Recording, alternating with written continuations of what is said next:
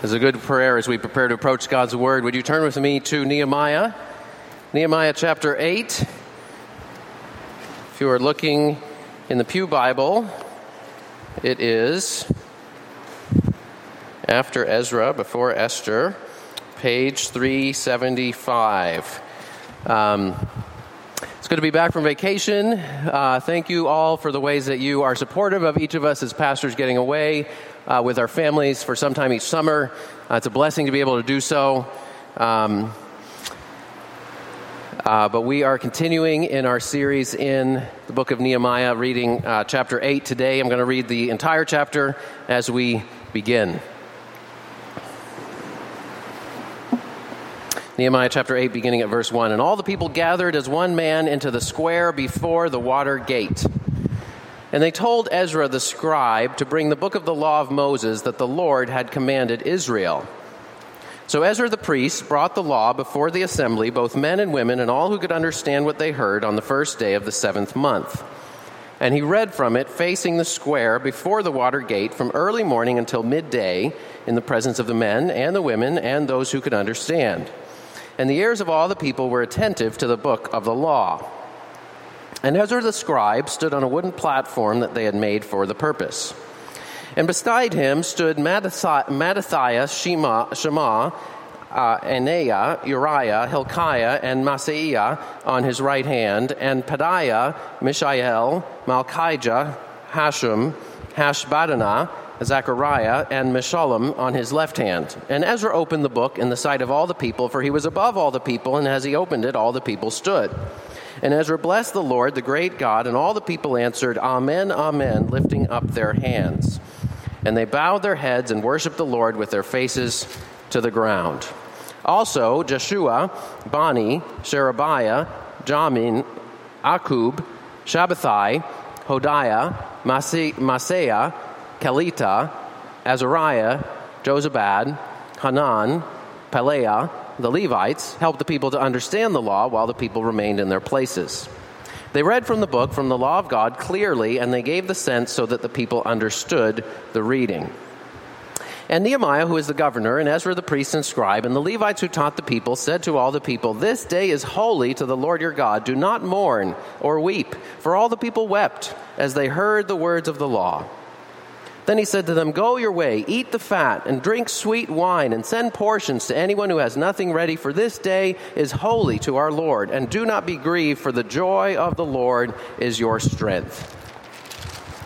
So the Levites calmed all the people, saying, Be quiet, for this day is holy. Do not be grieved. And all the people went their way to eat and drink, and to send portions, and to make great rejoicing, because they had understood the words that were declared to them. On the second day, the heads of fathers' houses of all the people with the priests and the Levites came together to Ezra the scribe in order to study the words of the law.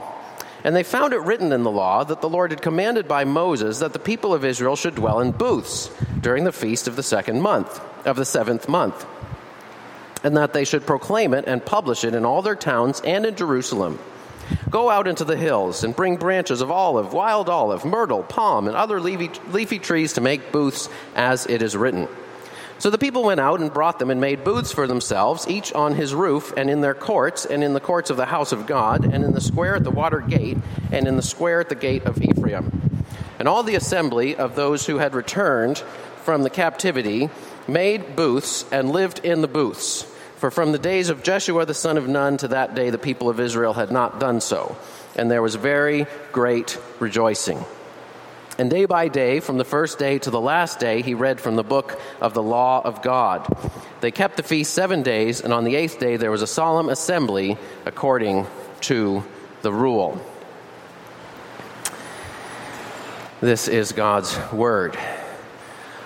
What are some things that bring you joy and delight? Uh, for myself, I can think of a few things, uh, many of which I've experienced recently. I can think of natural beauty, looking up at towering trees, uh, driving through rolling hills, uh, seeing refreshing waters. I think of friendship. Uh, recently, I've had the opportunity to have good, long conversations with friends who I hadn't seen in several months or years. I think of generosity, the, the feeling of receiving an unexpected and yet thoughtful and generous gift. I think of food. I like food.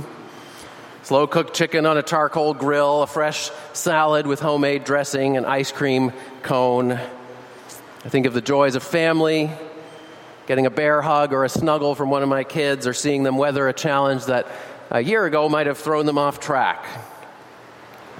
I think of accomplishing something when we finally reached Columbus, Ohio, after we had left Jackson, Mississippi at three thirty that morning. Yes, we did a lot of driving in the last couple weeks.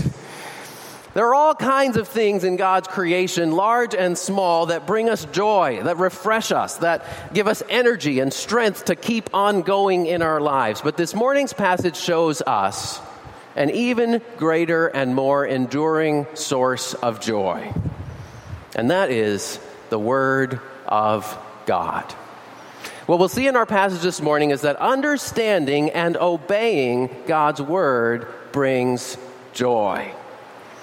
Uh, verses one to twelve, we'll see how understanding God's Word brings joy, and then verses thirteen to eighteen, we'll see how obeying God's Word brings, produces joy. Uh, so first, understanding God's Word produces joy. Now, before we jump in, let me remind you of where we are in Ezra-Nehemiah. Uh, the book of Ezra began with the rebuilding of the temple, restoring the worship of God, and the book of Nehemiah began with rebuilding of the city and its walls, carrying out the work of God. Uh, but in both books, after they finish these major projects, they turn to the Word of God. And these next three chapters, Nehemiah eight through ten, focus on the people's response to God's Word. Uh, today we'll see that the Word of God produces great rejoicing uh, over God's grace. Next week we'll see that the Word of God produces godly sorrow. Uh, the people uh, recognize their sin and how they've fallen short. And then in chapter ten, we'll see that the Word of God produces covenant renewal. In other words, a renewed resolve to obey. Uh, now, let me make a brief digression uh, before we jump further in, uh, but just to let you know uh, uh, about uh, a scholarly issue. So some scholars have looked at these three chapters, Nehemiah eight through ten, and they've noticed some parallels with the second half of Ezra, Ezra seven through ten, because in both cases, Ezra comes on the scene, he comes to teach the people, and he leads them in repentance and renewal of their covenant with God. And these scholars also notice that so far, the book of Nehemiah has focused on Nehemiah, but in these three chapters, Nehemiah fades into the background. Ezra appears for the first time, and Nehemiah only becomes prominent again in chapter twelve and thirteen. Now, for, for these reasons and some other reasons, some scholars have suggested that chronologically, Nehemiah eight through ten should actually uh, uh, describes what happened in Ezra seven through ten, that it fits right between Ezra eight and nine, and these chapters ended up here for thematic rather than chronological reasons. Now, it's true that Ezra-Nehemiah is not always arranged in strict chronological order. Sometimes the author arranges things thematically. So we can't just throw this theory out in principle, but on balance, whenever scholars have attempted to cut and paste portions of the Bible and say this part doesn't really belong where it is, it really belongs somewhere else, or when they've proposed what they call emendations, which basically means rewriting a word or phrase with little or no actual textual evidence, they almost end up they almost always end up creating more problems than they solve. So for one thing, Nehemiah's name appears right here in verse nine. And then again in chapter ten, verse one. And as far as we know, Nehemiah wasn't there when Ezra first came to Jerusalem thirteen years ago, as was recorded in the book of Ezra. So that's a problem for this theory. The main thing is, just because Ezra came to Jerusalem in four fifty-eight B C and taught God's word to the people and led them in repentance and said you need to change, doesn't mean that he ain't going to come back thirteen years later and do about the same thing. We always need to hear God's word, and we probably always need to keep changing. Ezra might have been in Jerusalem all along, preaching for thirteen years, or he might have gone back to Persia. We don't know what he did in between. Uh, but either way, I think we can be uh, fairly confident that these chapters belong just where they are, both thematically and chronologically. Now, end of brief scholarly digression, back to the main point. Understanding God's word produces great joy. Notice how the chapter begins. The people want to hear the word. They gather together. They tell Ezra, bring the book. Read to us. Teach us. And notice in verse one, the book is described both as the law of Moses, in other words, indicating that the Bible was written by human authors in their native languages, in their own cultural and historical context, and it is also what the Lord commanded Israel. The Bible, at the very same time, is God's inspired and infallible, and we would even say inerrant word. That simply means it's entirely trustworthy and divinely authoritative in all that it affirms. Now, this wasn't a completely spontaneous gathering. It wasn't like the people were just hanging out and said, hey, Ezra, come and uh, tell us something. No, they, verse four tells us they had constructed a wooden platform that was big enough for Ezra and thirteen other guys who were helping him. So most likely they had designated a place large enough to accommodate all the people. You know, they didn't meet in the temple. Ezra's preaching on the street here. He's preaching in the park, right? And they set up a stage. There's plenty of space for everybody to come. It'd be like him. It'd be like preaching on the New Haven Green, or some other large outdoor space. But the people wanted to be there, and they wanted to hear the word. And notice that everyone was there. Verse one says, all the people gathered as one man, that is in unity. Twelve times in this chapter, uh, Ezra, uh, the, the, the people are referred to using the word all. All the people. Uh, verse two, both men and women, and all who could understand what they heard. So it wasn't just the men, it wasn't just the adults, but all who could understand. Now, children, I know there are some of you here. I want you to look up at me for a moment if you are a child. God has a message for you when you come to church. Now, some of you might hear that message uh, at times in your classes next door, but I want all the children to know that God has a message for you when we are gathered here in this room. When someone stands up here and reads from the Bible, or when the pastor preaches, God is speaking to all of us, and that includes you. So, for one thing, pay attention. Now, I know for some of you, it might be really hard to pay attention for the whole long sermon. That's okay. You know what? Some of the adults don't can't pay attention for the whole sermon either. But here's what you can do. Start by listening for one or two things in the pastor's sermon each week. When you hear something that seems important, if you can write it down, if you've learned to write, you can write it down on your bulletin, or if you have a notebook, or you could draw a picture. So today you could draw a picture of Ezra standing on a stage and his thirteen helpers, even if you want to write, draw all those guys, who were helping him to read the Bible to the people. Now, there might be things you don't understand, and that's okay too, but the more you listen, the more you will understand as you grow older. And if you have trouble understanding, you can always ask your parents. You can say, what was the pastor preaching about today?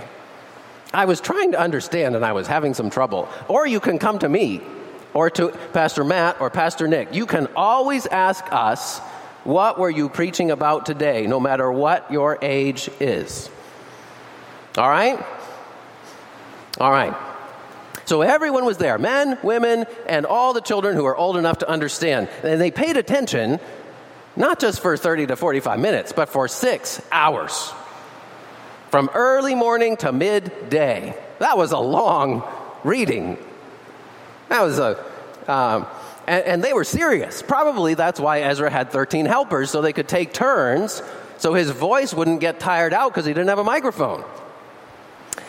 Now, it takes about twelve hours if you read straight through the Law of Moses, the first five books of the Bible. So he wouldn't have gotten all the way through, um, and they stopped to explain it. Uh, but they could have gotten through some substantial chunks of it. So the people wanted God's word. They all gathered together. They honored God's word. Verse five and six shows how they honored God's word by standing in verse five, by lifting up their hands to God in praise, by bowing down to the ground in humility. Uh, in verse six, the people treated God's word like they would have treated a king who had come to visit them. Acknowledging God, speaking to them through his word. There was a sense of reverent expectation. And then verse seven, we see that there was another group of helpers, the Levites, who helped the people to understand the law. It seems like the Levites sort of went back and forth. Uh, this is probably a crowd of several thousands of people.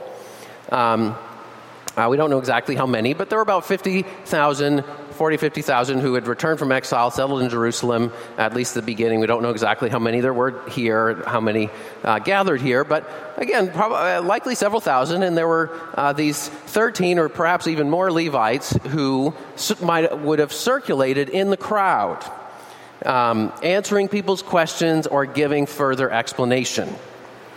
And verse eight summarizes what happens. Uh, they read from the book, from the law of God, clearly. That's probably referring to Ezra and his helpers up front, who read the scrolls, and, second half of the verse, and they gave the sense so that the people understood the reading. That's probably referring to the work of the Levites, who were sort of circulating among the people when uh, they paused in the reading. Now, the word clearly in verse eight literally means distinctly or separately, so it could mean that they articulated clearly so that people could understand their words, or it could also mean that they read part by part, section by section, as we read chapter by chapter. Um, now, either way, throughout this section, we see the importance not just of reading and hearing the Word of God, but also systematically explaining and teaching it. And this is one of the reasons uh, why our normal practice at Trinity is to preach through entire books of the Bible, chapter by chapter, section by section. Okay, we don't just preach random verses or themes that happen to come to my mind during the week or one of the other pastors' minds. We want to honor the Word of God by intentionally and thoroughly exposing ourselves to it and letting it speak to us in all its parts. Uh, then, verse nine to twelve, we see the people's response to God's word. Now, their first response in verse nine is to weep. It says, all the people wept when they heard the words of the law. Why did they weep? Well, most likely because God's law, because they realized, we haven't obeyed this law. Boy, we didn't even pay attention to some of this. We've been neglecting and disobeying God for years. Now, as we'll see in the next chapter, there are times and places for weeping, mourning, fasting, praying, repenting in response to the Word of God. So this is not an inappropriate response uh, to God's Word. But notice, uh, Nehemiah and Ezra and the Levites respond in a what I thought was a rather surprising way. They say, don't weep. You see, three times. They say, don't weep or mourn. Don't be grieved.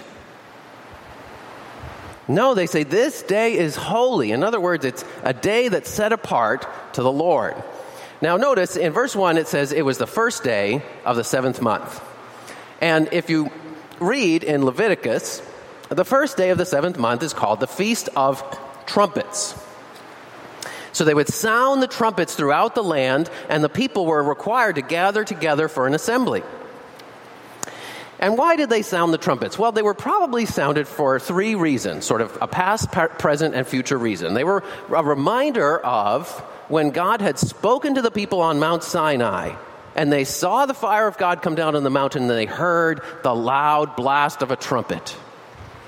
So it was reminding them that God had spoken to them in the past, and it was summoning them. The trumpets, I mean, you got to pay attention to a trumpet, right?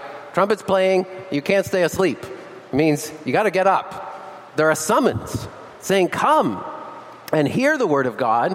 And also, the trumpets were in anticipation of a day when God would come and reveal himself in power once more. The New Testament says when Jesus comes again, he will come with a loud blast of a trumpet. So Ezra, Nehemiah, and the Levites told the people, this is a day to celebrate to celebrate, because it's a day to remember the grace and provision and revelation of God. He says it's not just a day to lament how unworthy you are and focus on all the ways that you've failed. He says, no, it's a way to remember the overwhelming grace and provision of God that he has spoken to you. And he has chosen you and set his love on you. God has spoken to us, God has saved us, God has sustained us, and God will bring to completion what he has begun. So Nehemiah says, it's a day to eat the best food and drink sweet drinks. Make it a party. And don't be selfish about it. He says, bring portions to anyone who doesn't have or hasn't prepared. Now, isn't this why we gather together every Sunday? Why do we meet on Sundays? We meet on Sundays for one reason. Because Jesus Christ triumphed over death and rose from the dead and began this, the new creation on that resurrection Sunday morning. And ever since then, Christians have gathered on Sunday to remember and to proclaim and to celebrate that and to anticipate what he's going to do in the future. We know that because Jesus lives, we too shall live, and we can go from here to bring the feast to others. Verse ten says, the joy of the Lord is your strength. And that word strength can also mean sort of stronghold or protection. And interestingly, the Apostle Paul says a similar thing in Philippians chapter three. Uh, he says, my brothers and sisters, rejoice in the Lord. And he says, to write the same things to you is no trouble to me and is safe for you. Isn't that so interesting? He says, it's safe for you, or a safeguard for you, to be rejoicing in the Lord. How is the joy of the Lord a safeguard or a protection or our stronghold? Well, the joy of the Lord protects us from being overwhelmed by our own problems, our own failures, our own anxieties, and every all the crud in the world around us. The joy of the Lord points us out of ourselves toward the God who has revealed himself to us and saved us, and it points us to the glory and beauty and strength and joy of God himself. In fact, those are four of the words that are most commonly associated with God's holiness in the Bible: glory, beauty, strength, and joy. And when the joy of the Lord also overflows to others, because when the joy of the Lord is in us, we want others to share in that joy too. We can't just keep it to ourselves or be selfish about it. Right? Now, sometimes we are tempted to seek pleasure in ungodly ways. Right? Just indulging ourselves excessively, just following our impulses. But it, that always ends up being empty and self-centered. Sometimes it's an attempt to escape from reality, but when that pleasure wears off, we're left feeling even more empty and desperate and anxious. But God's joy is a greater and deeper and more lasting joy. Psalm four, verse seven says, you have put more joy in my heart than they have when their grain and wine abound. It's not bad to rejoice in the good things that God has created, but God's joy goes far deeper. You know, Christian rejoicing is not a superficial thing. Some people think that Christian rejoicing means putting a fake smile on your face when you're feeling all broken up inside. That is not true. Again, as we'll see next week, there's a time to express sorrow and weeping, and there's plenty of Psalms that can help you do that and that uh, affirm that. Christian rejoicing has seriousness and depth to it because it's rooted in the character of God. God takes delight in us as his people. And through his Spirit, God pours his own joy into our hearts. It's not primarily based on our circumstances. It's a joy that comes from trusting and hoping in the character and goodness and faithfulness of God. And you know, what we'll see next week is that when Christians weep and repent and lament, it's not the same thing as self-loathing or despair. Sometimes we're afraid to honestly face the depths of our sin because we believe that doing so will only ever lead us where it has always led us, to a place of overwhelming shame and self-condemnation and simply defeat. But Christian repenting and sorrowing over our sin always has what I would call a hopeful horizon, because we believe in a God who restores what is broken and who rebuilds what is ruined. And so we can face the depths of our sin, not because it will lead us to despair, but because it leads us to the God who restores and rebuilds and gives hope. We'll see more on that next week. But here, verse twelve, the conclusion of this first section, all the people went their way to eat and drink and send portions and to make great rejoicing because they had understood the words that were declared to them. Do you see how understanding the word of God produced joy? And today we have reason to rejoice. Amen? All right, so that's the first point. Understanding the word of God produces joy. The second point will be a little shorter. Obeying God's word produces joy.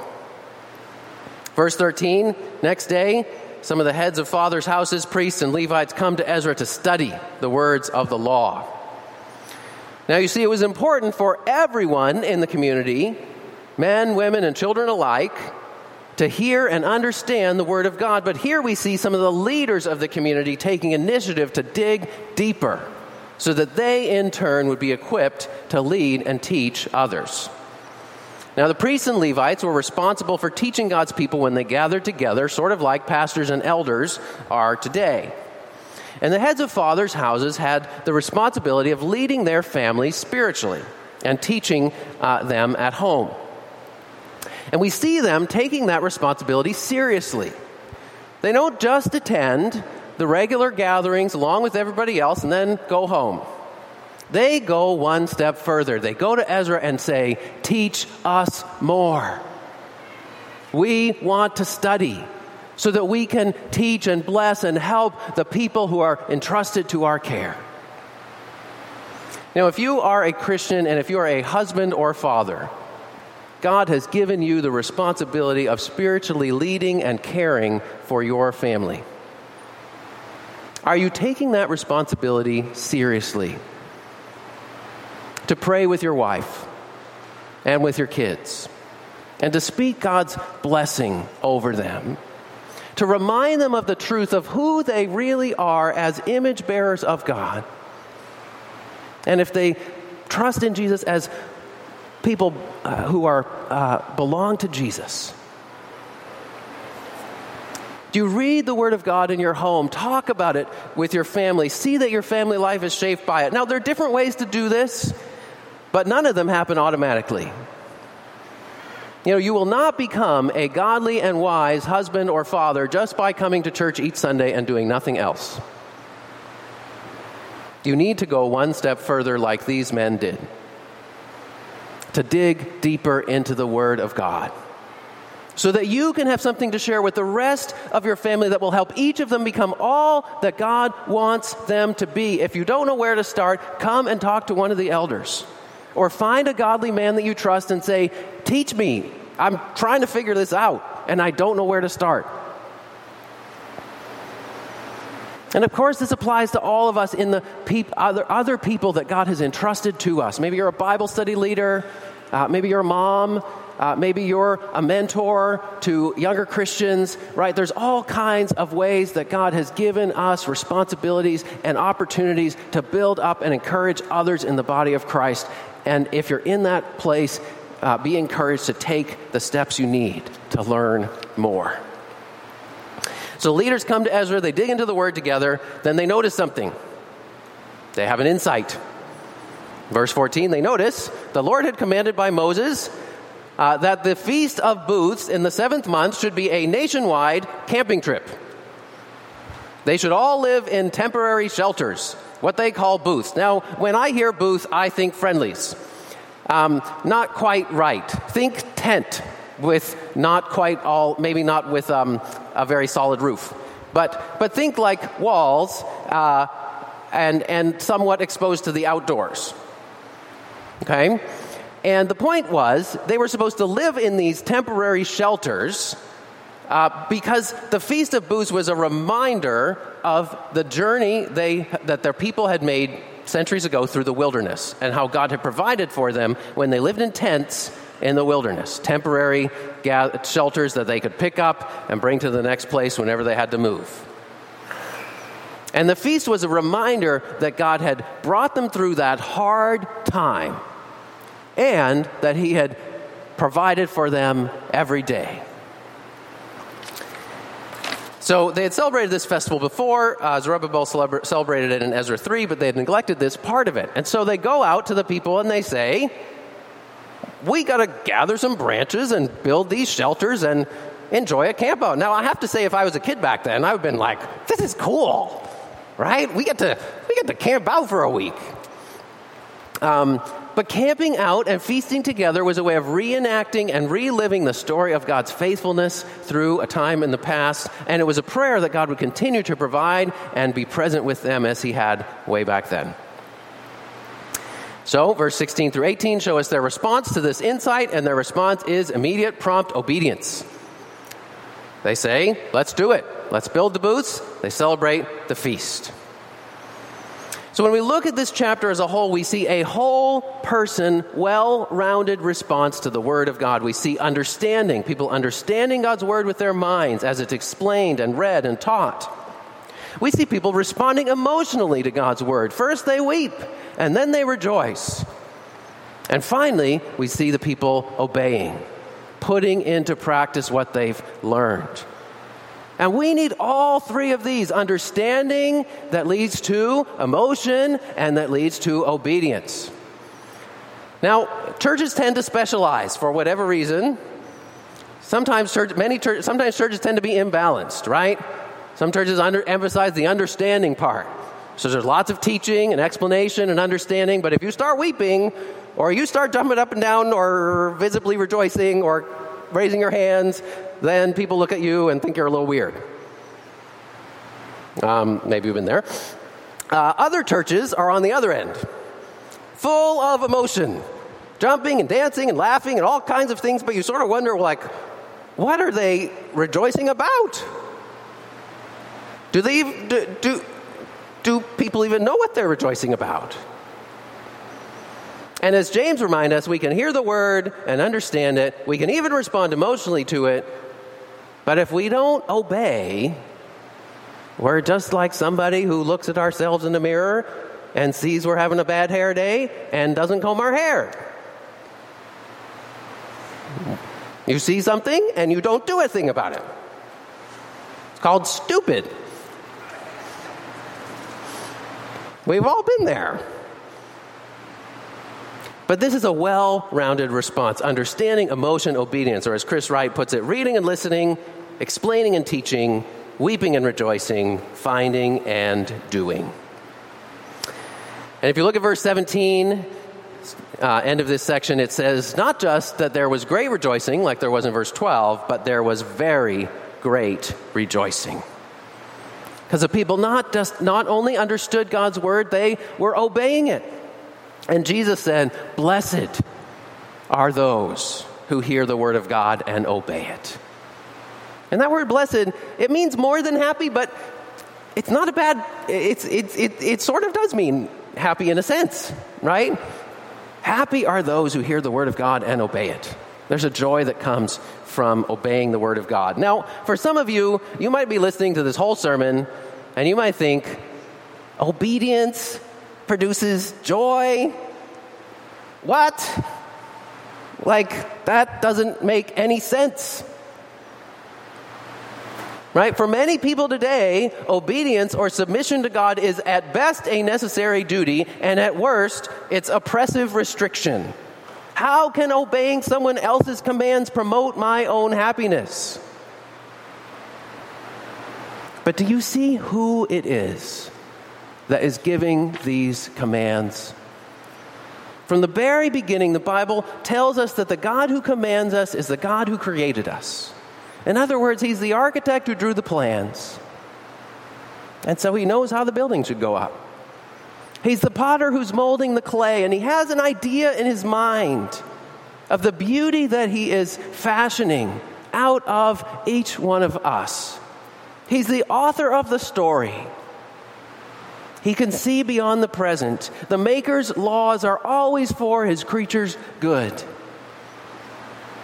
But you know, when we go ahead to the New Testament, the New Testament shows us something even more moving and even more powerful.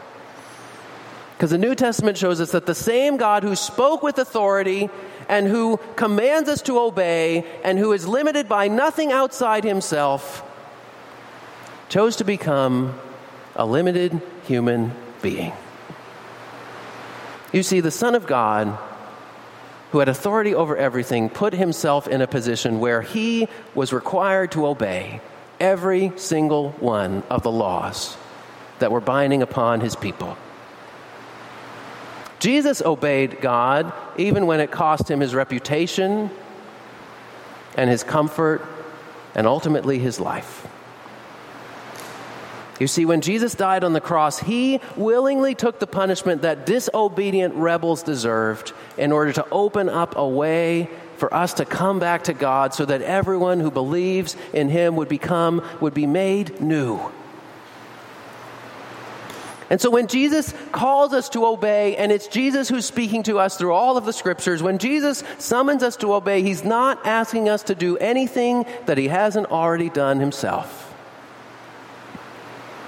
And he promises that just as his death led to resurrection and victory, that every death we die in union with him, every death to our own impulses, our own desires, our own hopes and dreams that sometimes get shattered on the rocks, that every death that we entrust to his hands will lead to a resurrection. You see, it's his voice that calls us to obey, and it's his voice that promises us very great joy as we understand and obey his word. Let's pray. Oh God, we thank you for speaking to us through your word. And we thank you that you made us and you designed us to find our greatest joy in knowing you and living in line with who you've made us to be. Lord, forgive us for thinking that you don't want our joy. Forgive us for thinking that you are an obstacle to our joy. Forgive us for thinking that we know better. Oh God, would you pour out your joy into our hearts by your Holy Spirit that sustains, would, would you sustain us and energize us and, and fill us in a fresh way. We thank you for Jesus. We pray these things in his name. Amen.